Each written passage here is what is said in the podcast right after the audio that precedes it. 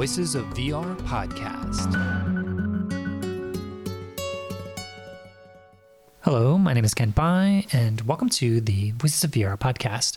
It's a podcast about the structures and forms of immersive storytelling and the future of spatial computing. You can support the podcast at patreon.com slash voices of VR. So today's episode is what ended up being my favorite experience at IDFA Doc Lab, as well as the winner for the IDFA Doc Lab Award for Immersive Nonfiction. It's like one of the top prizes there. So this piece is called In Pursuit of Repetitive Beats by Darren Emerson and his East City Films. And this is an immersive documentary that takes you back to Coventry in the West Midlands rave scene back in 1989 and you're in pursuit of repetitive beats. So it's the journey of you getting into the warehouse where there's a big rave that's going on. But along the way, you go through a number of different scenes that immerse you into the experience as if you were to go through all the different underground communication networks through telephones into the cars and the police are trying to chase you and to prevent the party from happening but throughout the entire course of this they create a number of different scenes that have you immersed into like say the beginning you're in a room filled with your friends and the walls are plastered with all these posters. You start to play a record and eventually you kind of go into this whole car scene where you're driving down the road and just so many different elements with it is capturing different cultural aspects of that moment but also creating these documentary interviews as you pick up these different flyers and to have people who are both on the organizers and the people who are putting all this together as well as the police and you get this whole fusion between the traditional forms of what we know as documentary with all these other immersive techniques from photogrammetry and volumetric capture into like the CGI into like the projection mapping and the drone shot. I mean, it's just kind of a fusion of all these different techniques and really quite a masterclass of what the potentials for immersive storytelling are into giving this feeling of going to a rave and the anticipation of going into a rave in Coventry in the Midlands in the UK back in 1989. So that's what we're covering on today's episode of the Voices of VR podcast. So this interview with Darren happened on Monday, November 14th, 2022 at IDFA Doc Lab in Amsterdam, Netherlands. So with that, let's go ahead and dive right in. My name is Darren Emerson. I run a company in London called East City Films, and I've been making VR as a writer, director, creator since 2015. So my first piece was here at IDFA in 2015 called Witness 360: 7/7. I had a piece here in 2019 as well called Common Ground, which was also at Tribeca and different places. And I'm here this year with a project called In Pursuit of Repetitive Beats. Nice. yeah, and maybe you could give a bit more context as to your background and your journey into the space. Yeah, well, I actually studied film, gosh, so long ago now, but uh, you know, I graduated from film school in 98 which is a weird thing to say now. And then I did lots of different jobs in the sort of film industry, and then eventually found a home actually at MTV in the UK, MTV Europe where we were like interns and then I eventually I became like a producer really so my expertise before this was kind of line producing, but in the music sphere, producing multi-camera events, large events, and stuff like that. So I started my own company in about 2006 with a friend called Ashley Cowan, and really we just wanted to make music videos. We wanted to make concert films and do our own thing, and we did that for a while. And I think, you know, it was around 2014 that I was starting to get a little bit fatigued with all of that. It wasn't really what I wanted to do, and I wasn't making films, I was producing stuff for other people. And uh, 360 video came along, and we were asked to make something using 360 cameras. We'd never done it before. So we just kind of bought the gear because we had our company, so we could invest in a little bit of uh, R&D ourselves, and went out. And I decided at that point that this was a kind of now or never moment for me, in a sense of like, if I was really wanted to write, create, direct, why don't I use this as that sort of segue? And I think, in a way, at the time, I probably thought, this is a segue for me to be able to direct films without the pressure of like kind of directing films because everyone knew me as a producer in the UK. So that's kind of where it started. And I was just intrigued by the freedom of it, really, and the lack of pressure. And I love the experimentation. So that first piece, Witness 360, was very like homemade, doing really like small effects, in camera effects, and stuff like that and I just loved it. I loved the experimentation, and it just kind of snowballed from there because it got into IDFA, as I mentioned, and then I won a commission from Sheffield Docfest the next year to make a piece called Indefinite, which was about indefinite detention in the UK asylum system. And that was then licensed by the New York Times. And then I went on to do Common Ground, and it's just kind of snowballed. And uh, so now I'm like full time direct VR, like that's what we do. And my company is involved in XR, like that's what we do all the time. We don't do anything else now. So yeah, maybe you could talk a bit about how this project of In Pursuit of Repetitive Beats came about. Well, this is a project that I had sort of in my head for a long time and it was kind of always there in the background, especially as I'd started kind of doing VR. And you know, and I come from a background where this scene meant quite a lot to me. It comes from the heart, and I had always felt that kind of VR, as I was kind of getting used to VR and developing my practice, and actually this was a really kind of ripe subject matter for VR, and that I wanted to be able to transport people into the feeling of being at a rave or the feeling of being out on an adventure with your friends for the first time. So really, it's something I was kind of thinking of doing. Um, I'm based in London, so I guess my initial feeling was that I was going to do it about like the M25 rave. So M25 is the orbital ring road around London. It's like the motorway around London, and it's quite famous for um, raves at that period in 88, 89, because people could get out of London really easily and they'd go around and then they would find like raves in, in the countryside. But I was at Sheffield Docfest and I met a guy called Tony Gillen, who was the commissioner of Coventry City of Culture, and he had seen Common Ground and he really loved Common Ground. And then he spoke to my producer, Dan Tucker, about what he was doing at Coventry, and Dan mentioned that I was really interested in rave. And then, as the serendipitous kind of world works, he was like, "Hey, well, Coventry have this really rich history of rave music and illegal acid house parties in the late 80s. Like, why don't we talk?" And then it kind of went in that direction, really. But in many ways, what we've ended up making, you know, if it had been about M25, if it had been about Manchester, if it had been about all sorts of different places in the UK, it kind of would have been a very similar experience. You know, the documentary elements are very focused on Coventry, but the experience of it is very resonant for the whole of the UK. And also in Europe, you know, we're finding, you know, that people have their own scene. It's like, you know, it might be slightly different music or it might be a slightly different style, different kind of references here and there in terms of like the pop culture references that we kind of seed into the experience. But at its heart, it's about youth, it's about adventure and those nights that you go on with people that change your life. When the sun comes up in the morning, you are forever changed, and the people that you were with become like your family. You know, they know you better than your mum and dad know you at that point. And so, were you a part of the scene when you were growing up? Not in 1989. So I'm 45. So I first went to a club properly and, and like uh, this kind of stuff when I was at university.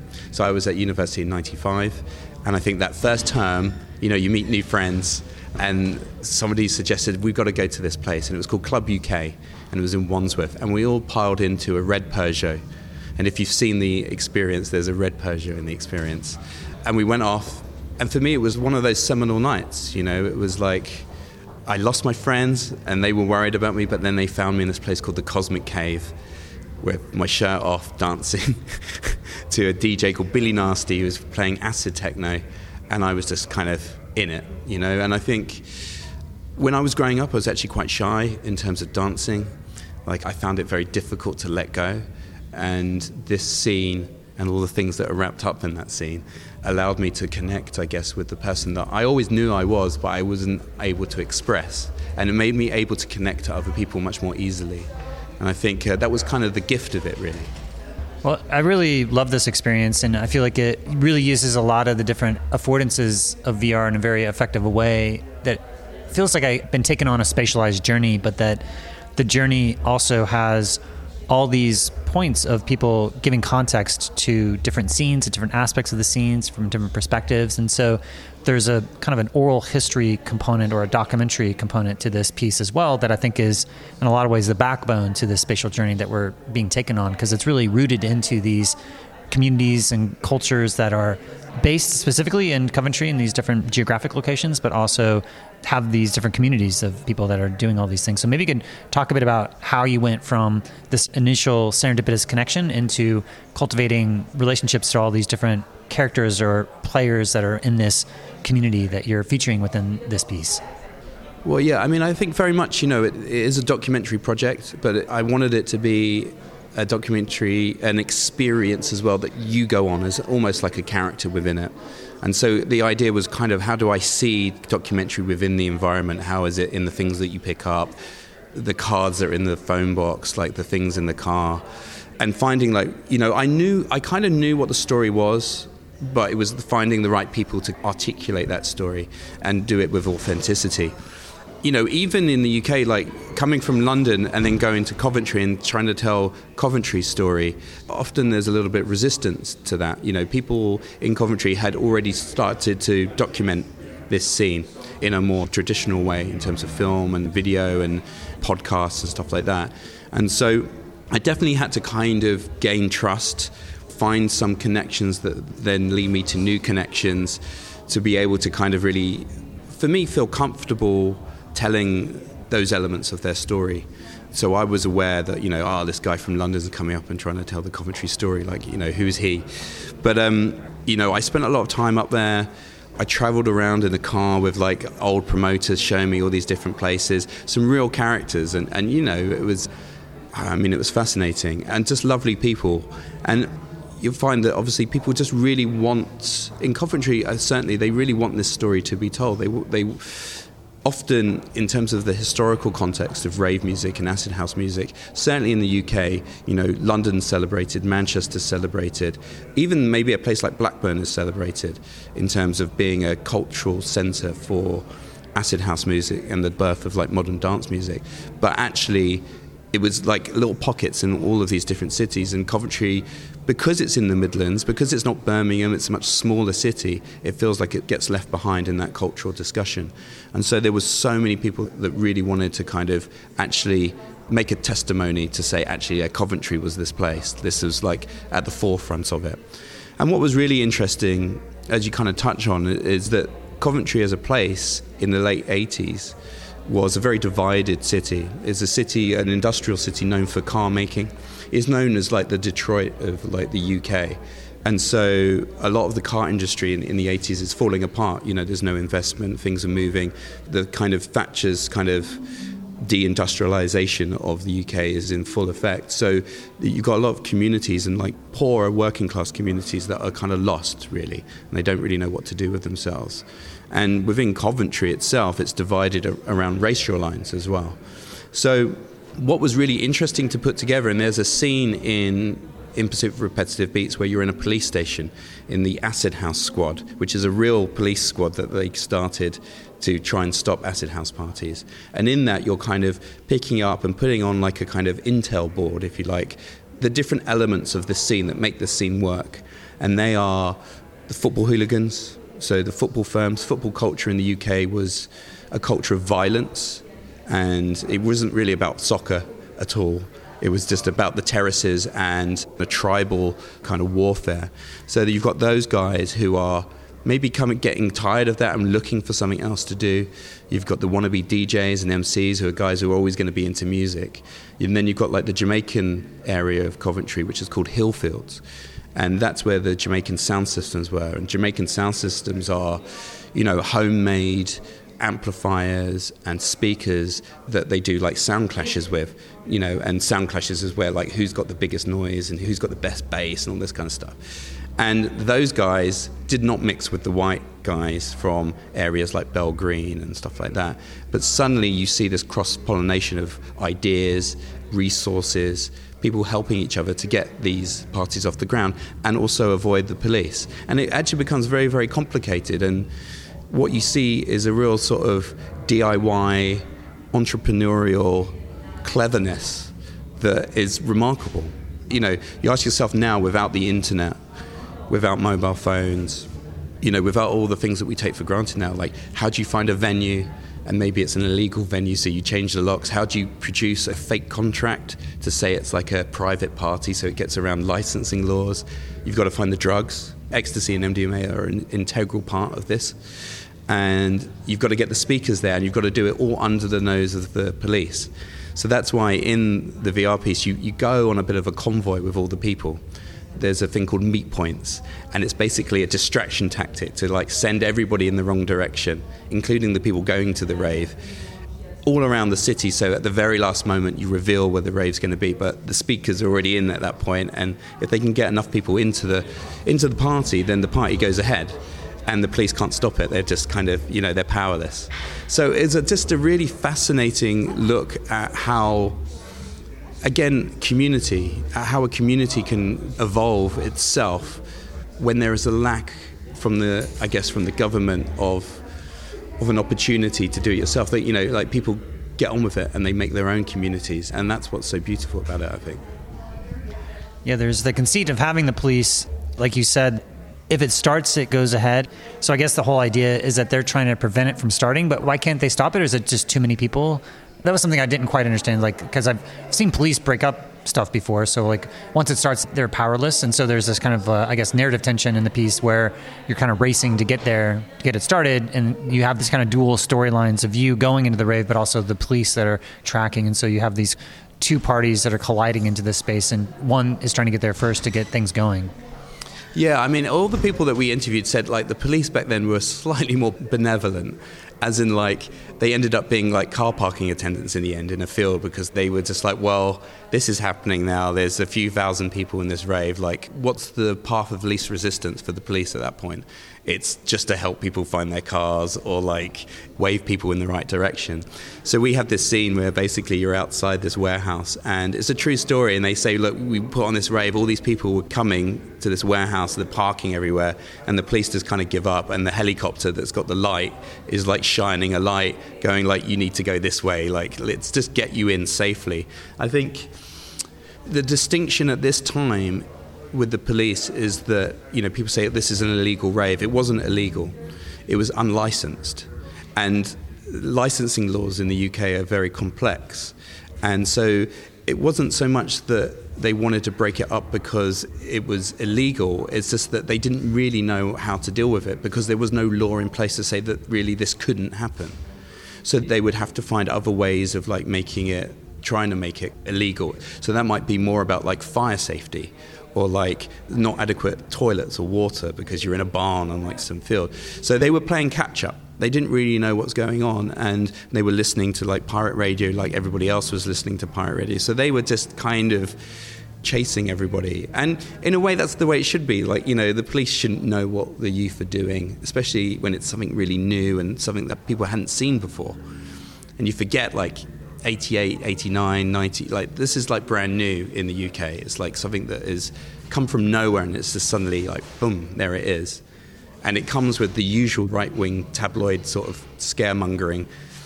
And you know, we were interviewing the police and you know, the music's called Acid House and it comes from Chicago and Detroit and places like that.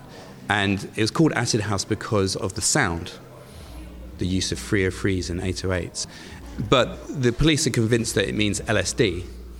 And so you get a lot of scaremongering in the papers about like everyone's like going to jump off a building, try and fly, and all that kind of nonsense. And interviewing the police today, they're still convinced that everyone was on LSD, and it's just like, but they weren't. You know, it's just like it's just MDMA and uh, ecstasy, right? Ecstasy, yeah, yeah, yeah, just ecstasy. I mean, ecstasy came into the country at that point, and it just it just took over like a wildfire of everyone, and they couldn't understand what was going on. And the other thing about policing is one of the byproducts of ecstasy is that everyone's sort of loved up. You know, we mentioned the football hooligans. You know, they're all like all these rival firms are all just hugging each other and like everyone's exchanging good vibes. There's no violence. There's no sexual violence as well. Like I mention that because like a lot of people say in Coventry before Acid House, you would go to bars and clubs and because of the licensing laws then, you know, they would finish at 11 11.30 and everyone would be drunk and they would come out there'd be lots of fights there would be a lot of i would say now by today's standards kind of like sexual violence against women And for women in this scene, it was a very safe scene, you know, because no one's feeling like that. Everyone's feeling connected and wanting to dance. So I think for a lot of people, it was like the tonic that they needed, you know, to get out of that decade and to see like a different way of life, really. Yeah, well, I think that helps set the broader context of this piece, and I'd love to dig into both the technical aspects but also the experiential design aspects. So in your piece, you have a number of different things in terms of, first of all, everybody's wearing like a subpack haptic suit, so you're getting a visceral experience of the bass throughout the experience of this piece. Obviously, you have headphones, but then do you have two different ways of experiencing this. One is through the location-based, like free roaming, large space that you can walk around in, and the other is that you're sitting and you're in one location. and It's more teleporting around the spaces rather than walking around, and that seems to be in probably a constraint of space. I mean, imagine if you had enough space you'd much prefer to have everybody be able to do the free roaming, or maybe for accessibility reasons, maybe some people would prefer the ones that they're just sitting there. So maybe you could talk about that dynamic because I saw the, the free roaming version, but the sitting version, I guess, would be a little bit more constrained and less embodied. But I felt a deep sense of embodied presence throughout this piece because I was able to walk around in such a large space. But yeah, maybe you'd talk about that in terms of a constraint as you were designing this piece to have different modes that people could experience it in. Yeah, I mean, initially it was designed to be free roaming. So each person has six meters by four meters. And so all the play spaces within it, which are linked, are designed for that sort of space. So that sort of allows within those a sense of kind of moving around different spaces and triggering different things, and then the transitions then work to kind of pull you back towards different parts of that six meters by four meters. And then we've got like a fan in there as well at certain points in the experience, kind of blow sort of kind of cold air on you. But you know, we did a lot of work around accessibility. Actually, we did an accessibility workshop and invested some time and money into accessibility, and we invited a visually impaired user down hearing impaired and a wheelchair user, just to kind of test it and run through it, see what was going to work, what didn't. And through that process, we created lots of versions of it that could be enjoyed, essentially. So we have like a caption version. So on our, we have something called Showrunner, which runs all the headsets it's synced. But within the build, we just have to tick a box when we start to toggle on captions and they're linked to all the things you pick up, and everything is captioned. So that's really, really good. We have a seated version, but that also lowers elements in the scenes, like automatically. So at the beginning, when you pick up the record and you put it on the deck, like the deck, you know, the table's lower and stuff like that. And we thought about even in the um, there's a scene in a motorway service station where you go to a phone box, and even that phone box is a 1980s phone box, but it is the wheelchair accessible 1980s phone box from the UK, so that that all felt reachable and stuff like that. So we did a lot around that. And the big one with visually impaired is like we looked at how we could do guided experiences and also doing maybe a touch tour before our installation in Coventry where visually impaired could touch vinyl or like a record deck or flyers and actually get a sense of it. And we have a scene by scene description for people so that basically they could put the headphones on, the sub pack, walk around the space and kind of be guided. So we looked at different ways of making that accessible and that has actually paid off. Like in London, we had somebody in a wheelchair with cerebral palsy who didn't have the motor skills to do the teleport, but actually could move the chair around the space. So we put them in the six by four space, and then we watched as they went around the club and all this kind of stuff. And it was a really gratifying moment actually to know that if you put the work in on that, it really can pay off. But it's interesting. Um, even at IDFA, we've been looking at people doing it. So we've got the four free roaming and the four seated. And actually, unless you can't walk around, the accessibility barrier is actually higher for the seated, I would say, because you know we have time slots, and this is around sort of exhibiting VR. We have time slots. We've got to get people in. We've got like a five to ten minute onboarding, and for a lot of people, teaching somebody how to teleport in VR who's never teleported in VR before is actually much more challenging than just saying putting on a backpack and say pull these triggers and then walk around. So it's funny that you know you make something to be accessible, but actually for some people it becomes more of a barrier. So that was quite interesting. Also, like we timed everything so that all the interactions in the experience work, even if you don't pick them up. So if 20 seconds and you haven't like gone to, we have an attractor state for every sort of interactive element. If you don't go there, it will start playing. And say, like in the police station, if you're holding it, you don't put it on the board, it will fly to the board. So we've tried to think like, okay, if we have somebody come in who just stands still and is just like, uh, you know, and doesn't want to move around, they can still get something out of it, and I think that's really important. Yeah, in, in terms of the actual experience of this piece, I really appreciated the type of environmental design that you're doing. That it felt like that you were doing a lot of deep research into these flyers and kind of recreating a whole vibe of a certain moment in time of people that may have gone to a lot of these different events with posters on their walls with all the older technologies, cassette players, and the vinyl that they're playing. And, you know, the characters are pretty static.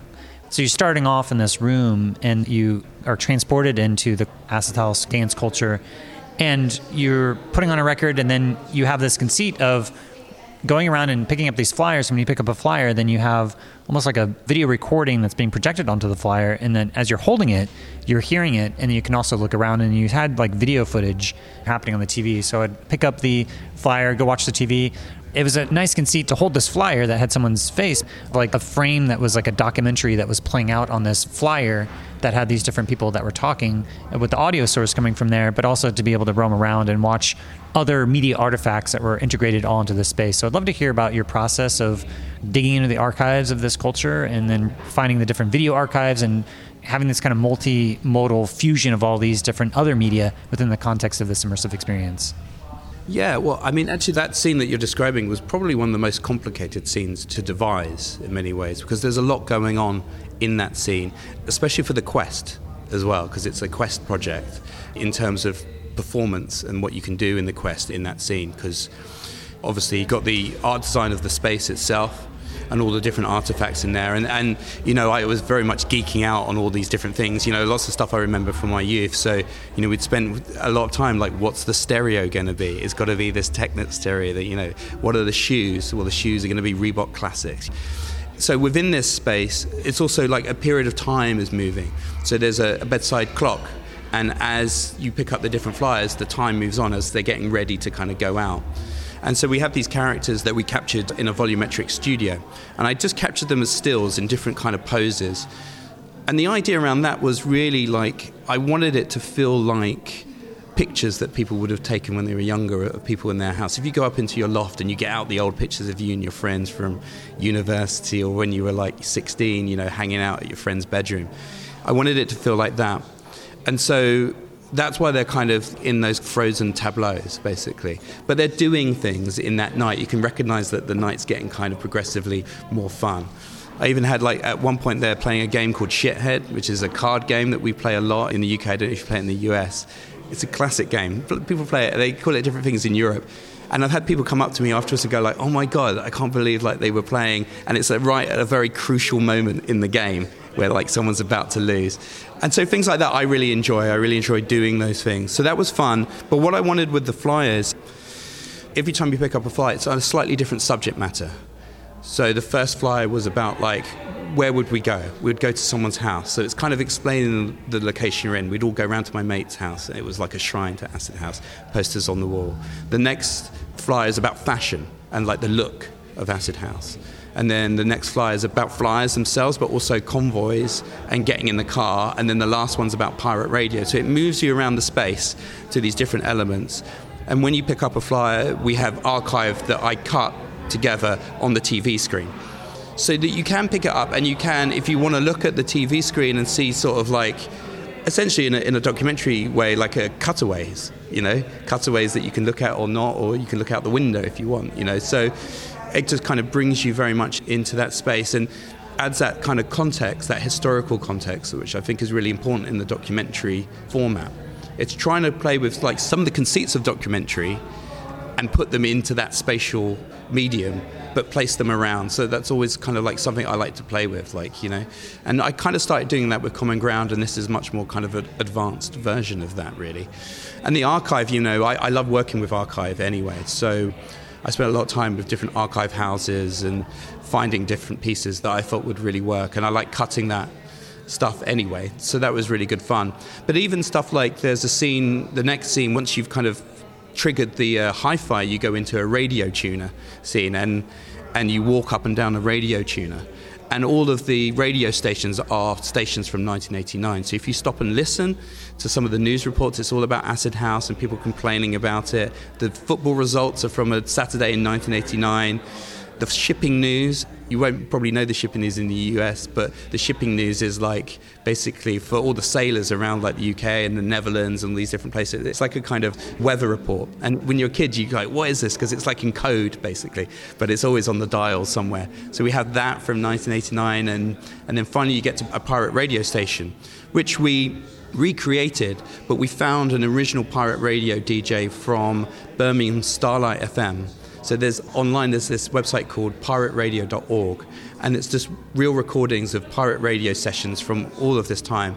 And I found one that was closest to Coventry, and I was in touch with the DJ, and so I, I transcribed his set and what he would say. And the things that they would say on pirate radio were hilarious. They were like, people would message in, it was like a message board.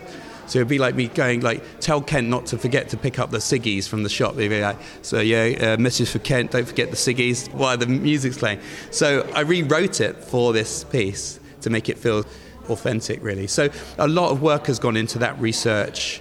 All of those things, even the attractor state is like a riff from an acid house tune, you know. So it's yeah, I like to deep dive into that stuff. I feel like if I go really, really far with all that stuff, even if you don't know it or recognize it specifically, you'll feel it. It will be kind of intertwined into the experience itself, and you'll come out feeling like, wow, okay, there was a lot there. And I, you might have missed some of it, but you'll get a lot. And I mean, I think that's the goal for me, really. Yeah, it's really transportive in a way that it transports you into a very specific time and place and a culture with all these artifacts across all these modalities of media that you're immersed in and have different access into. And so I felt like that first scene, you're really entering into that culture from more of a first person perspective, I'd say, from like if you were part of that culture. And what I found interesting is that after you go to the pirate radio, then you cut to the police station, that gives you another excuse in some ways to have a first person perspective for the police who are trying to prevent and stop a lot of these events from happening, but they're tracking the organizers. And so it's an opportunity for you to introduce these organizers who maybe the people who are going to the event may not care who's actually the person behind it, but the police are certainly trying to understand who's behind all this. But that gives you a, an environmental context to then walk around this police station, but then also at the same time introduce these organizers of this movement. I thought that was also a really interesting way to have this conspiracy board with pictures with red strings that are connecting the relational dynamics of all the people that are trying to kind of map out this network of people, but for you as a documentary filmmaker, allowing you to talk to the organizers and give even broader context to this movement. Yeah, absolutely. And, and you know, the, the contents of that board is, you know, as you put the pictures, the video, sort of kind of mugshots, if you like, of the people on the board, it reveals more detail of the scene, more pictures, more like archive and stuff like that. So, what I wanted with that scene was that you, as the user, you might go into it not knowing anything, but then you come out of it and you kind of by fetching these different things and putting them on the board and observing everything that you are piecing together, just like the police were piecing together what this scene was about and who was involved with it and where things might be coming from and where the speaker's coming from, and all this kind of stuff. Because they were very much on the back foot. And when you go into VR, often like audiences feel a little bit on the back foot. So it was definitely a scene where it was like, if I can give you context in a way that kind of surprises you and really gets you lost in, in the detail of it.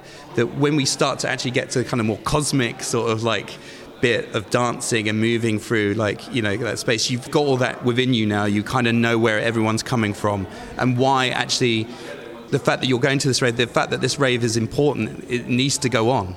You don't want it to be stopped you know I didn't want to paint the police, and the police uh, were uh, in Coventry were were involved in this in a sense that they gave permission for me to interview people and stuff like that. And they were very happy when they, came and watched it in Coventry, and they were really happy. And then they came to me and said, "Oh, the booking in forms." They loved that sort of kind of thing, you know. And all the posters on there are, are from that time, you know, the kind of stop thieves, like community posters about acid house and robbery and stuff like that. So this is in the uh, police station where you have a lot of authentic archival pieces that are from what you would actually see in a police station. So they were they were seeing that and appreciating that. Yeah, yeah, they loved it. They loved that, and so they were happy with the portrayal. And I told them that I wasn't going to like kind of sugarcoat it, but it, I don't think it's a portrayal where I feel like I'm painting the police as just kind of normal people who were just a little bit behind the curve, didn't really know what to do. And it's not like the government, it's just the police that have got a job to do and they're trying to do their job. So it was a really kind of interesting way to get people to see Coventry as a map as well, like a location, to see all these different areas and to understand these different elements that have to come together successfully to put on like an amazing night for all the people that are driving up the M6 to try and find it. You know, so that was really what that was about. Yeah, and I guess this piece is split into the three parts of the, the, introductory prologue that's trying to introduce the larger context of both the people that are going to it, but also the police and the larger city of Coventry and the organizers to these events. And then there's the getting to the rave and then finally ending at the rave. But the name of the piece is In Pursuit of Repetitive Beats. And so you're sort of guided from the beginning that you are going to be attending a rave, but how to get there is a bit encoded. It's a bit of a puzzle in some ways, but there's nothing specifically from the user's perspective that you have to solve a puzzle because it's a narrative that you want people to get there. They don't want to have an escape room type of thing where you, you fail to solve the puzzles and you don't get to go to the party. So so people get to go to the party, but there's this journey that people are at this meeting point getting uh, information, and so it feels like all contextually relevant to like this anticipation that I really felt of like that I just didn't get teleported directly to the rave. There was a journey of getting to the rave, which I really appreciated how you were breaking that up into different beats, both the photorealistic beats with all the cars, but also this more poetic interpretation in terms of like you're kind of in this cosmic realm and you're moving your hands around and seeing particle effects coming off of your hands and like you're walking around a spatial area but then you flip into what is kind of like more of a cinematic cut where as you walk around things stop moving and I think that's to get people to stop walking around so they can be in a specific physical location that has a fan so that they can feel the wind blowing on them as they're in the car, but also as they're going into this cosmic space and dancing with these electricity things. You know, there's a lot of poetic interpretations of what I felt in terms of the dance experience is some of the most amazing rave moments that I felt like really into the music. But yeah, maybe you could talk about this middle section of the journey and what you were trying to do of both at the same time creating this tension of anticipation of like there is a bit of a question as to whether or not you're going to get there and whether or not it's going to happen or not. And all these other elements of the journey of getting people feeling like they were on a path of going somewhere that was really exciting. They didn't know what was going to be on the other end but it was like this peak experience in some ways. Yeah, well, I mean, I think you're absolutely right about the cinematic element to that and locking some of it into a 180 degree viewpoint. And that was a lot about making sure that you were in front of the fan for that scene. It was also, um, in terms of filming, the scene that you're talking about we call uh, the convoy scene. And it was the last scene that I came up with because it was a struggle for me. I kind of mapped out the whole journey. And there's a scene before you're in the services, you know, the motorway services, and you're waiting for a phone call to tell you where the meet point is, and then you're all going to jump in your cars.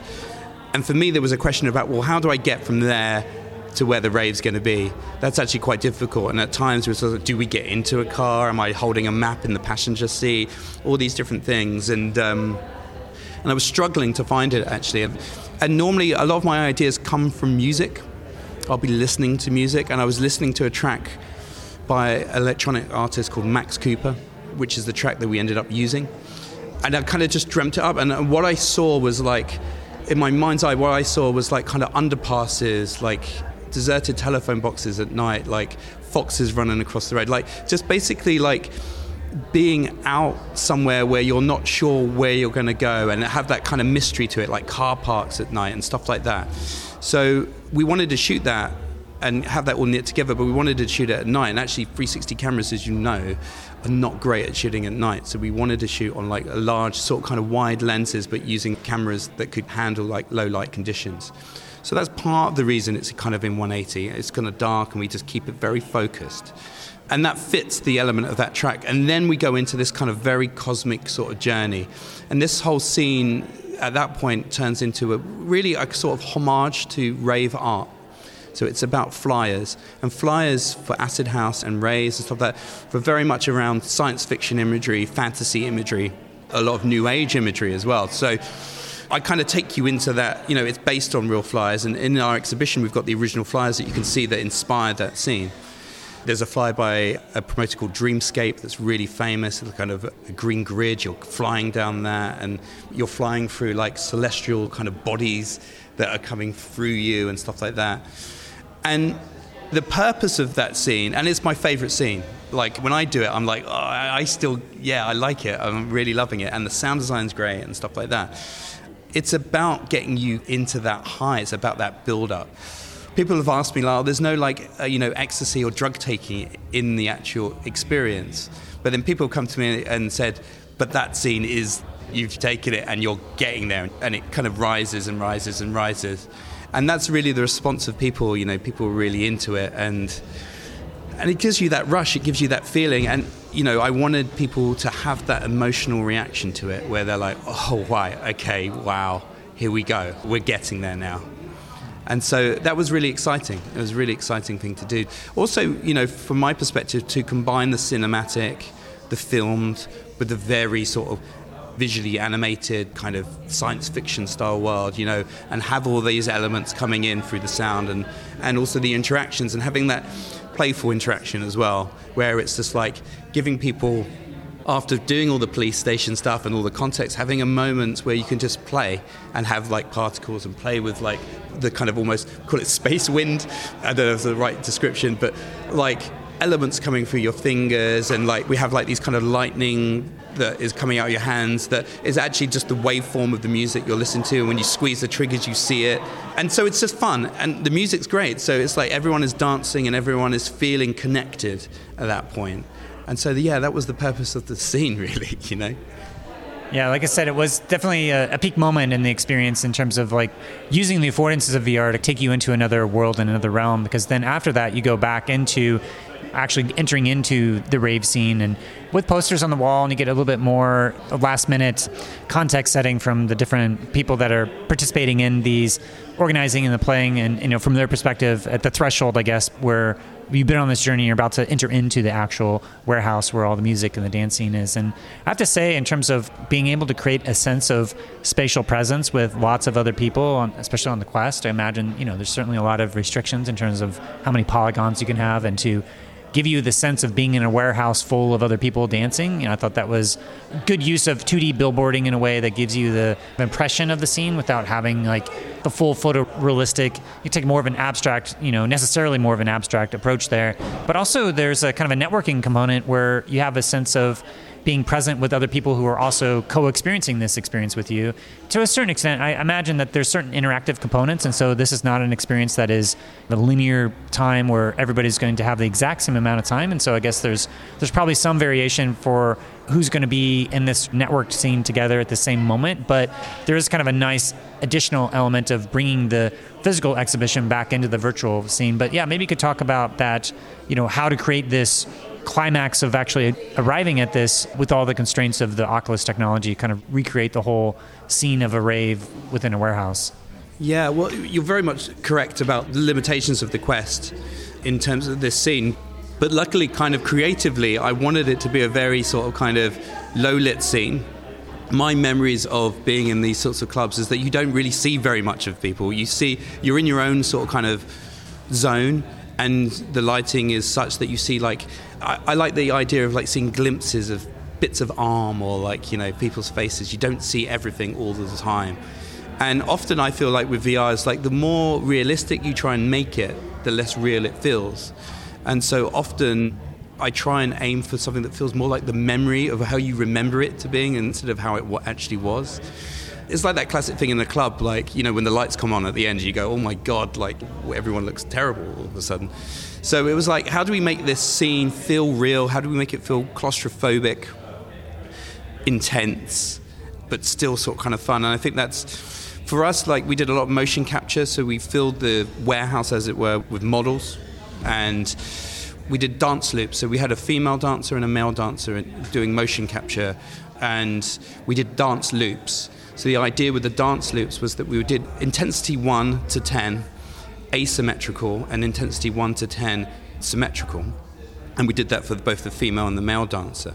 So obviously intensity 1 is you know the people in the club that are just kind of bobbing around or a little bit tired or wasted or whatever. And then you've got the people that are really going for it at like you know intensity 10 From that, I then selected like my favorites of those dance loops, and all of them had to kind of start and finish in the same position so that we could then create a playlist that would then have the models access those dance loops in a random pattern.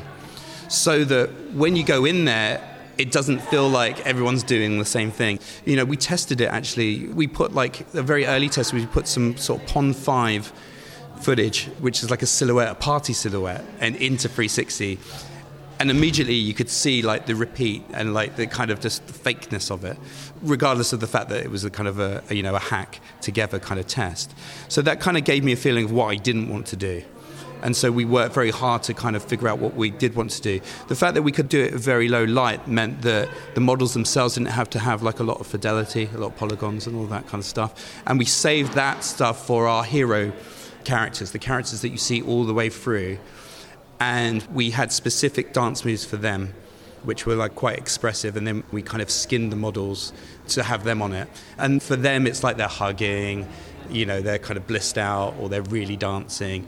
And we have like this you know effect where you see the movement in some clarity and then it kind of dissipates and dissolves in terms of particles. So it's like momentary. And that again was a creative solution to like the limitations on the quest like not being able to just go like full on you know, like photo real, like people dancing everywhere. And in a way, you know, that that very much works. So we're like really happy with that scene. And you know, it was the scene I was most worried about. No, it was always knowing that you know you're making this and you're going we got to get to the rave and it was kind of like it was in the back of everyone's head like how are we going to make this like satisfying? Another element that makes it satisfying is the SubPac and there's the bass and the sound design. The sound design was done by a guy called Gareth Fry who does a lot of work in the West End and for the National Theatre in terms of like Harry Potter and the Cursed Child and he's amazing and having that kind of really bassy, sort of echoey feel in there. And then also, when you go into the exhibition, you're given, in real life, you're given a wristband, a glow stick style wristband, and that then features in the networking that you were referring to earlier. So what we do is that we have a photon server so that everyone is networked in that last scene. And you're right in terms of like some people will interact at different paces but we have something that will kind of make it if, if you go in there and there's no one in there we'll have something that makes it feel like there is people in there. But if you are in there with other people you can dance with them. And I wanted to spread the wristbands out amongst the whole sort of warehouse. So it felt like oh like you know if me and you Kent went together as if we'd gone to a rave together you know often when I was doing that I would lose my friends for a bit but I would see them over in the distance and they're talking to some random person who they're suddenly best friends with that night and I'd be over here, and we'd be like kind of like raving together, and we could see each other. So it was kind of like that. I feel for that communal experience of audiences coming in. Like we've had a lot of audiences in Amsterdam coming in in groups, groups of four, and they're all excited. They go, oh, We're going to the rave, you know. And so, so to have that moment where they might actually see each other in the rave, and to think to themselves, "Oh, they made it as well." And that's kind of a nice feeling because I think that makes the journey sort of really satisfying. So that's what we wanted to do. And I mean, I guess in the future, the idea is to see how far we can go with that. Like, can we increase the throughput to have a rave scene that is really populated by a lot of people all at the same time in the same venue? That would be really cool. Yeah, one of the things that I would have liked to have seen in that scene was I guess it is the pursuit of repetitive beats, and there was a, a, bit of a repetitiveness to the song where, you know, sometimes when I go to a dance club, there's sort of a building and releasing of that tension where there's a beat that drops. And so, what I was hoping to see was that there would be a synchrony that would happen where everybody's slowly building up, and then when the beat drops, then it kind of explodes up to like the most expressive moment because there was a certain amount of asynchrony amongst everybody that was moving to give this sense of movement. But sometimes I think what makes scenes like that so powerful is that when everybody is moving in exact synchrony to the beat and there's a big release of tension that all happens at the same time. And so that was something that i was hoping to see at some point. But also another thing that just a comment in that scene was that there is the three other people that you're traveling with you have more of a one-on-one interactions with them where you can kind of dance with them because there's a bit of an abstraction when you're there. You can kind of feel a little lonely because you're dancing amongst all these other ghostly like entities, but you do have the friends that you're traveling there with to have different interactions. And they're kind of like blipping in and out, I guess, kind of phasing in and out, I guess is how I saw it, and having different particle effects there. But yeah, I don't know if that's something in the future, if there's a way of having a synchronous building and releasing of that beat drop moment within that rave scene. Yeah, I know what you mean. I mean, I think, I mean, the first thing to say about that is like, I mean, I used to love that as well. That sort of kind of build up. And, and when I used to go raving in 95, there was like acid techno and acid, you know, trance and stuff that would really build like that. But in 89, like the music's not quite doing that at that point. So that track that's playing is Joey Beltram Energy Flash, which was released around that time. And it's a very hard track for the time. It's like very acidy. It's like did it, did it, and it's like it's one of the hardest tracks that you've got for that sort of period. As the music sort of evolves into the 90s, it gets a little bit more sort of like the build up and the drop and stuff like that. And I totally know what you mean because that used to be my favorite bit. You know, you just put your hands in the air and go mad. But that was sort of, I guess, accurate to that time, I guess. Is what It was accurate to the time, and, and you know, part of the scene is that feeling of like also everybody in a zone where I mean, if you see like the footage of, of, of the archive footage of people around that time dancing, it is actually less sort of kind of as you might see now with like EDM and like everyone's going crazy and hands in the air, that kind of thing. It's like it's a little bit more like everyone's locked in into a kind of pattern. And I remember doing that as well, where I would just be in this pattern and I would be lost in it, and you know, like an hour would go by, and so I mean, it was kind of a homage to that. But I, I totally get what you mean, and, and I think there is what I thought about that scene, and lots of people have come up to me and said, oh, I wanted to stay for much longer in the race scene, but we do this thing where we kind of, um, the sun sort of rises and everyone puts their hands in the air, and it's kind of like this spiritual kind of moment. You know, some of that stuff is by design, and some of it's also sort of like around also the exhibition of this piece and having to make it a certain length for audiences and stuff like that. And when we were delivering it, we were kind of right up against it in terms of delivering to Coventry, you know, and I was being told, well, it can't be longer than this sort of time because, you know, you know, and it's an interesting part of the production element of like, okay, you're making it for an LBE audience, so there's a ticketing system, and like you have to start to think about all these things as you get to the end of the project. Going, okay, do I need to make that scene a little bit shorter? Is this going to work? You know, in terms of throughput, which is as a creator is kind of like a bit of a bummer to start having to think about that. But of course, as my producer hat is put on, I'm like, oh, okay, of course, I need to really think about that. But that aside, having now been in that rave scene a lot and thinking, like, what could we do in that? Like, how could we extend it? Could we create, you know, as they do on VRChat, you know, like a club or a club that's set in that time and have people come in and do old school sort of like DJ sets? Or if we can increase the throughput or have like an element online, if, you know, we've made a kind of app lab version of it.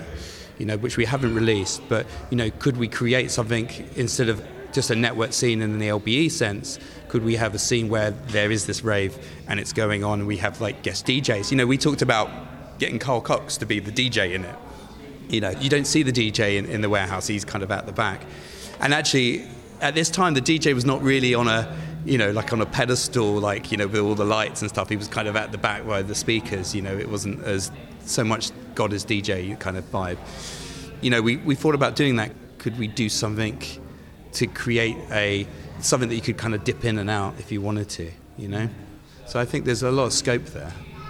Yeah, there's certainly a, a, large underground music and dance clubbing scene within VRChat. So, in some ways, what you're doing is kind of recreating that more of a documentary style in terms of like showing the context of this moment in time. But you are recreating a certain moment in time. And so, I imagine that as we move forward, we'll see more recreations of different moments of the music history that are replicating the music of that era. So, yeah, that's a kind of an exciting potential for to see where this kind of music archive is happening because you're kind of documenting all of these different cultural elements. Not, I guess there's the question that had come up by Benedict Evans, who was critiquing this ad from Meta that was saying that you were able to time travel in history. And so there's this question of like, as a creator and author, you're creating a reconstruction of a history. And so to what degree are you able to really time travel, so to speak? But in some ways, you're creating an artifact of this moment. But yeah, to what degree is this a process of time travel, or what degree is this a process of historical archiving and representation in a way, an immersive experience that is able to give you a simulation of different aspects, but there's always going to be differences there. So, yeah, I don't know if you have any thoughts in terms of the role of immersive media and the role of documentary in history and to be in the future looking backwards and kind of reconstructing different moments of that. Yeah, it's a really interesting question because, I mean, obviously, you know, you know, in terms of the archive, and we did painstakingly work on all the historical elements of this so that they felt thoroughly researched, the music's right. Although actually some of the music's modern music in some of the scenes because I didn't want to be also I didn't want to be like slavishly like it has to be released in 1989 because actually there are cinematic elements to this. And so this is where it crosses over for me. It's like I want to make something that feels really authentic and speaks of that time but also for me, the most important thing, probably the number one important thing, is the reconnection to emotion and feeling. So people come into this or come out of it and they feel like, oh, I've been back there because it made them feel that. And it's a combination of like abstraction and cinema and music and haptics and all these different things that brings them to that space. And I think, in a sense, that's worthwhile in itself, you know, to say to people like, I can give you that feeling for like half an hour that you missed from 30 years ago. That's really rewarding for me. And in a sense of time travel, it's a personal time travel. It's not necessarily like uh, I'm time traveling to like, and I'm in history. You're time traveling back to your own subjective past, your narrative that is part of your story. And I think like VR is really good at creating kind of those sorts of environments, but also what I try and do is create enough space within the experience for people to also connect to that, to see in their own mind's eye their own friends in the rave and stuff like that, you know, and you know, because I didn't rave in 1989, so if you're historically accurate, you know, I wouldn't have been there with my friends. But when I'm there, I feel like I'm there with my friends, and that's the most important thing. Yeah, so I feel like VR is really important in that way, in an emotional way. And I feel like after COVID, you know, we had a lot of people that coming after COVID that, you know, and I don't like going on about COVID because everyone talks about COVID the whole time. But, you know, there was a desire for people to reconnect with being with people, even though you're doing it in a headset in your own six by four meter space. And I do like to kind of recontextualize the past, the both kind of lived and observed past. And for me, it's like with Common Ground, it was about that. It was about like looking at social housing and how it's portrayed in the media in the UK and what is the truth and what have I been told and, and, what is really there. And for acid house music, it's the same. You know, I remember it. I was too young to actually go and do it, but I remember it feeling kind of almost frustrated that I was too young to do it. This looks really good, but you know, I'm living at my parents' house. I'm like 13, so you know, it's not something I'm going to do. But also being aware at the time of how it was being portrayed within the media, how the drugs were being portrayed, how the organizers were being portrayed, and how the music was being portrayed. And to kind of use VR to look back historically with a lens, a documentary lens, to kind of reveal more truth from it, but then also connect you to the emotional resonance of the time. Yeah, yeah. The, the word that comes to mind is this kind of nostalgia, or that you're using the spatial medium to have a stimulation of the embodied and emotional experiences that transport people back to their own memories of another place and time of maybe the moments that they've gone to a dance you know and so you're creating like the uh, larger archetypal aspects of the experience of going on an adventure or journey with your friends to an event and you're creating those elements of that but that one of the critiques that benedict evans was having is that the process of making history is that there's all this other more written aspects and looking at the larger dynamics for why things were happening the causes and so looking at the causal chains of the economic and the larger aspects that really take looking at the process of making history through an interpretation of all those relational dynamics that can't be just replicated by going into a spatial experience that maybe in some ways that's better for a book or other media that can dive into some of those. But each of these media have their affordances but you can have different aspects of writing into an immersive experience. But that at the end of the day you're really trying to get into this sense of embodied and emotional presence into this experience and that it doesn't always necessarily reflect on some of the more higher level abstractions of the process of making history that are integrated in there. So that was some of the debates that are coming up. But the point that you're making is that connection to your own personal memories and that nostalgia that you're able to kind of use the medium to evoke these experiences. And it's more of that embodied and emotional experiences there. Yeah, in a sense, you're kind of art directing the space in which people can kind of move through an experience and connect with that. You know, we've had people coming out here in, in Amsterdam, you know, Dutch people that weren't in the UK in 89 and, and stuff like that, but like in tears because they feel overwhelmed by the sense of reconnection. And it, we had lots of people in, in the UK saying, I'm going to go out and I'm going to go call those people that I hadn't spoken to for a while that you lose track of, you know, and stuff like that.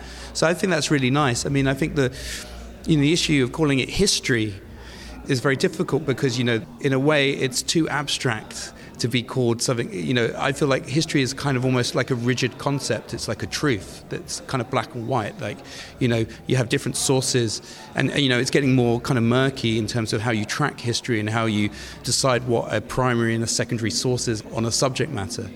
And for this, there'd be lots of different stories that could be told. And we have, you know, look, from a documentary perspective, we have gone to a great deal of time and effort to make it, for those that know, like very historically accurate. And that then sort of resonates into the creative choices. But I think in VR at the moment, you can only go so far. And I, I'm not necessarily interested in just replicating historical sort of kind of moments from an academic perspective. I think for me, it's about the lived experience of those. And that's very personal as well.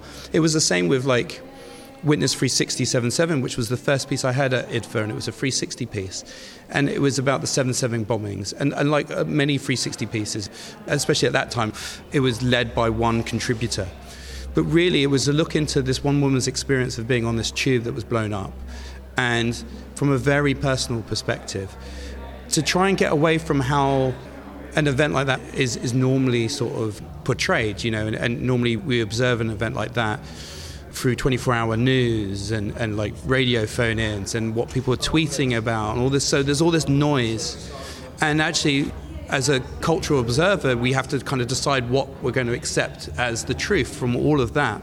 But then there's something fairly undeniable about one person saying, Well, I was on the train and this is what happened, you know, and describing it in such sort of kind of she's a very poetic person in the sense of like she was really able to articulate it emotionally. And I think that's really, really interesting because that then pulls you into a world that is a perspective that you wouldn't normally get. And I think VR is so good at that, really, really good at that. And that's what's important to me, I think. Yeah, I'm thinking of the 9 11 piece that Targo Stories did as well that had that same type of vibe. Well, just to kind of wrap up the parts of this experience, it was after I did the rave, where you kind of go into a gym that was an actual rave space, and then you have this kind of ending scene where I don't know if it's a, an actual drone shot or a CGI drone shot flying over a space and people reflecting on their desires or aspirations to want to be able to go back to these moments in time. And so there's a kind of a longing of that nostalgia of wanting to relive some of those feelings of being connected and to have those types of experiences again. And so, yeah, I'd love to hear about after the dance scene how you wrap up this piece. Yeah, again, I think I looked at doing lots of different things for that, and we were looking for real locations around Coventry where, like, historically raves had been held. And so, actually, the warehouse that you're in in the rave scene is based on a real warehouse that we actually went to, but it's being used now to store like roof sheeting or something like that. And at one point, they were up for us filming in there, but then they decided not to in the end. So the drone shot's a real drone shot, and it's in the sunrise, but we replaced the sky, so it becomes quite a magical sort of kind of sunrise. Because actually, when we filmed it, it was like really cold, and the sunrise lasted for about like five minutes, and it was like, and then it was gone. So we were like, oh, you know, and it wasn't it just wasn't magical enough. And then we're going through some woods, and that was the scene. That's a scout you know, like the scouts, you have those in the US, like kind of like a scout camp where people do like summer camp type thing, right? But there's one outside Coventry, and there was, and it's called Rough Close, and it's in the papers. It's called the Battle of Rough Close, where like the police try to break up this rave and stuff. So you're going down the woods there. Not that people would know that, you know. And for me, that's something, but it, it doesn't really matter, I guess, for the audience. And then you approach a warehouse, which is where the first ever Amnesia House rave was in Coventry. And then you go through the door and you're in a gym. And the gym is called the Sports Connection in Coventry, where they had this residency for like the whole summer in 1990. And that's where we project archive onto the walls as you're moving through it. So these are all like spaces that have a historical relevance. And only a few people will know what those spaces are. But we try to make the dreamlike kind of feeling. So again, we replace the sky in the woods, completely replace the sky. So I wanted it to feel like when you do come out of a night like that, and you know, maybe you've taken something, but you're coming out and the sun rises and everything looks magical and crystal clear and just kind of hyper real. And so I wanted it to have a little bit of a hyper real feel to it, that last little bit. And then finally, you end up back in the car, and as the sun's rising, you're driving away, and, and the friends that you've been with all the way through this are in the car as well and like the guy is kind of like driving, trying to concentrate. There's another guy in the back seat who's obviously feeling the effects of, what he's been doing. He did a good piece of acting. That guy Eto, his name was, and you've got the girl in the front who's a little bit more still sort of bubbly, and you know, and we put the credits in there, so you keep you in that space all the way to the end. But yeah, it was about feeling like you're in a new a new dawn, really, and that you've renewed. The whole thing is about going on this adventure and, and life changing when you when you wake up the next day or when you move the next day. So that's what that was really about. And uh, and finally, what do you think the ultimate potential of these immersive media are, and what they might be able to enable? Ah, uh, well, I mean, it's hard to say. Like, I mean, I, I, sometimes I feel like is VR like a stepping stone to something else? You know, like where will it go? Like, in my journey with it over the last seven years, it's I, you know, my work's become way more complex, way more ambitious, and often it's about the opportunity to make stuff. It's like, you know, the last piece was 2019, Common Ground. Although we make stuff all the time within the company, my own sort of practice stuff, you know, my own art practice, is you have to get the funding. So it's often like a couple of years before you can then move to the next stage. That's a problem, obviously, with the industry. I'm not sure where the future is, but my immediate future with, I'm going to change the question and say that my immediate future in Pursuit of Repetitive Beats is to have made something that people want to go and see outside of the VR sphere, outside of the festival circuit. And we've found that with all the different pieces we made, this is the one piece where people are tweeting, messaging, how can I see it? When is it going to be on? So we have to do some work with my producer Dan Tucker and my colleague, business colleague Ashley Cowan. How can we get this into venues long term have word of mouth, press, and actually prove that we can install a VR piece that will sell and then sort of, as we say, economically sort of wash its own face. Because it, it costs money to put in. But if we get the right price point and the right throughput, we know that it will sustain itself. And that for us is in the UK especially, I think is a very important thing because we need to be able to prove that we can do that for the longevity of this medium and the funding that we're getting at the moment. We need to prove that it, it's not always going to have to be art funding, you know. So that's our goal with this piece, really. Awesome. Well, it's a, an amazing experience. I really enjoyed it. It's one of my favorite pieces from the IDFA Doc Lab 2022. And uh, yeah, I really enjoyed seeing it. And thanks for joining me today on the podcast to help break it all down. So thank you. Oh, thank you, Kent. And, uh, you know, I love your podcast and, uh, and, and look forward to hearing more from you anyway.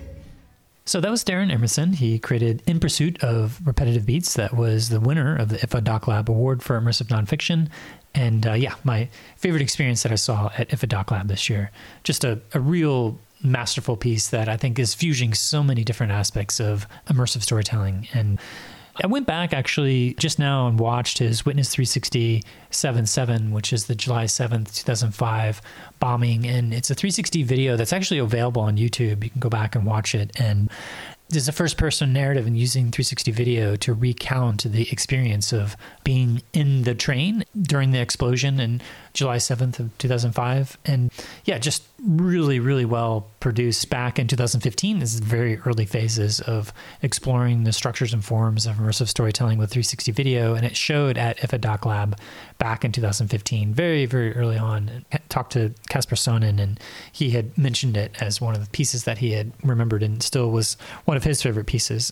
And then you move on to Common Ground, which showed at Tribeca of 2019. I actually have an unpublished interview with Darren that I hope to get out here at some point. I'm not sure if Common Ground is widely available anywhere, but it's a 360 video that is exploring public housing within the United Kingdom, and it's also blending different techniques. And so there's a fusion of interactivity, and you kind of have spray paint cans and certain parts of CGI sixed off, but then you have 360 video and drone shots, and then you have all these really amazing techniques of doing like projection mapping onto buildings, and also more CGI rendered living room scenes, kind of a fusion of different techniques.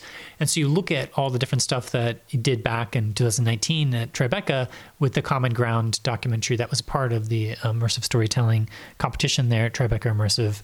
And then In Pursuit of Repetitive Beats is like taking it all to the next level of fusing all these different storytelling techniques together from the spatialized sound to the recreation of these different scenes and to the more imaginal, fantastic, otherworldly as you're driving into the warehouse, you have this big psychedelic inspired dance where you're kind of getting ramped up on the drugs and ecstasy. And as things start to come up, you see this kind of exalted vision of this dance part. But there's other integrations of like wind. So you have this haptic experience as you, you know, are in this car and this wind is blowing on you. And there's actually a three part documentary series that has a whole behind the scenes that goes into the production and the different techniques as well as some of the different exhibitions exhibition aspect that it did in Coventry, since it was produced by their Department of Culture, to start to go back into the acid house scene in Coventry in the West Midlands back in the, the late 80s, and to document this as part of the cultural history.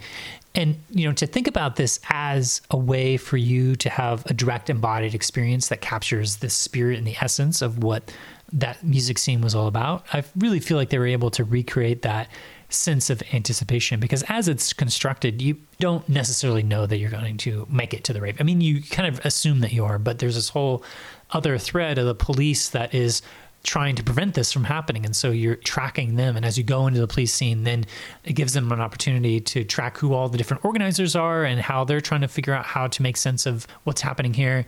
But that gives an opportunity to cut to the organizers with these interviews of all these different characters that are a large part of the community that's putting this together. And so, yeah, I, I thought it was a brilliant technique to have these pieces of paper that you're holding and that there's these videos that are kind of like a black and white projection, um, so kind of a silk screen vibe that is like this filter. So it has like kind of a dual tone black and white feel to it, but like animated interviews. And as you hold this flyer, you're getting the information about whatever they're saying. And it gives you an opportunity to still be embedded into the spatial context of whatever room you're in and to be able to look around and look at some of the video archival footage that's playing on the television or, yeah, just so many different moments and techniques. And there's a whole realm where you're, you're changing the dial of a radio, but you change the dial by walking. And I should say that this is like a four meter by six meter piece where you have a lot of space to move around. And they have a version where you're you're just sitting in one space because they have eight people sing at the same time. Four people had the free roaming version and then four other people had more of a constrained version where you had to kind of teleport around. That probably is not nearly as immersive as the ability to kind of walk around this large four meter by six meter space. I mean if you ever get a chance to see it, definitely that's the way to go, just because it's so much more immersive as you forget yourself as you're walking in through all these different scenes. But there are some scenes when you're in a car in the behind scenes video they showed like how they were like recreating and shooting and fusing all these different aspects of the volumetric capture but it's like cgi and so they have all the lighting that's going on. But they have this whole scene where you're in the car driving down the highway and you're able to kind of stick your head up out of the sunroof and, and feel the wind in your face. And just to have that haptic connection at that moment in the time also was very visceral and yeah, just all the different ways that they were able to create that anticipation and to tell the story and to give you all this deeper context. Yeah, it felt like a time travel piece where you're kind of going back in time and getting to experience the essence of the culture of that moment and to have people reflecting upon it as well. And and talking to Casper Sonnen, you know, one of his comments was in five or ten years, this is a piece that he'll still want to go back and experience again. It'll stand up and hold up because it'll kind of remind him of how visceral of an experience this was. And so, yeah, I, I, think the distribution of a piece like this is probably the biggest challenge. They were able to get around 650 people through the week at IDFA Doc Lab. And so, yeah, I mean, I guess the throughput is a, always a concern when you have a project like this, but it's the type of project that immediately sold out just because there's so many different communities of people, whether or not they were from Coventry, UK or not, you know, there's people that have been a part of their own rave culture scenes that this underground illegal scene that they're able to create the archetypal experience of that journey and that experience and, and kind of nail it down altogether. And yeah, just a really amazing experience and certainly a highlight from my IDFA Doc lab. And I, I really hope that they'll find a way to get this out into the world because I really do feel like this is an amazing example of what's possible with as you fuse together all these different techniques of immersive storytelling. And Darren Emerson and East City Films has been at the forefront of really pushing forward all these different techniques. And I feel like they reached a whole other level with this piece. And yeah, highly, highly recommend it if you had a chance to check it out. Yeah, so hopefully folks listening to this they can bring it to different places around the world because I think it's it's definitely one of those pieces that I'll remember and the integration of documentary along with this immersive experience, I think gives all these other layers of context into the history, but also is still able to tap into the essence of that embodied experience and kind of like tapping in and thinking about these pieces as this memory or nostalgia that we have in our own lives and how going through an experience like this can give us a new novel experience in the context of this virtual mediated experience but it's also calling back and associating us into other memories that we have when we've gone on these adventures with our friends so that's all I have for today. And I just wanted to thank you for listening to the Voices of VR podcast. And if you enjoy the podcast, then please do spread the word, tell your friends, and consider becoming a member of the Patreon. This is a this is supported podcast, and so I do rely upon donations from people like yourself in order to continue to bring this coverage. So you can become a member and donate today at patreon.com slash voicesofvr. Thanks for listening.